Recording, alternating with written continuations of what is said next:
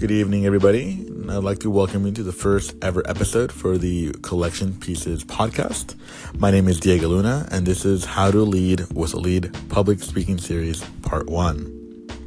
Did you know that public speaking is consistently ranked among the top 3 fears for Americans? Yeah, it's true. The Washington Post agrees that aside from heights and bugs, public speaking is right up there.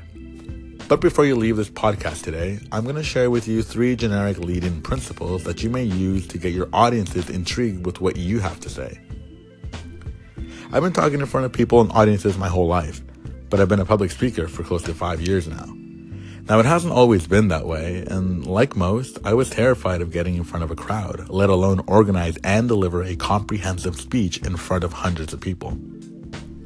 Now, you may not be at that level yet, and that's perfectly okay. Most people aren't. It has been said that the first part, the lead-in, or the beginning, is the hardest part of all to write. And I've often heard writers and speakers say that if you've written your lead-in, you have 90% of your story already done.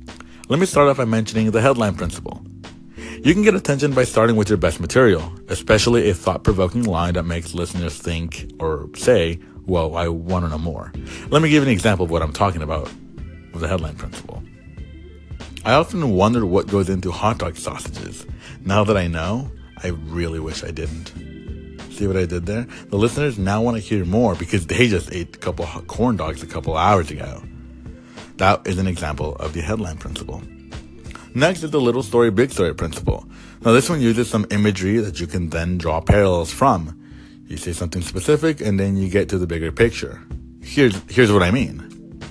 Diego Luna spends a lot of time thinking about Porsches and lighthouses, but he's not planning a high-speed vacation down the Pacific Northwest Coastal Highway.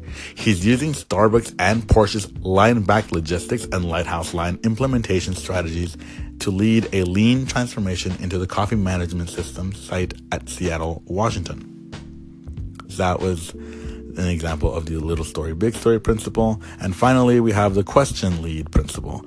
Now, this one is extremely common. You just ask a question. Now, it can be a yes or no answer question, but those are really short-lived. Instead, I recommend leaving them with something more thought-provoking, something that'll leave them thinking about the question that you just asked a little longer. Here's an example.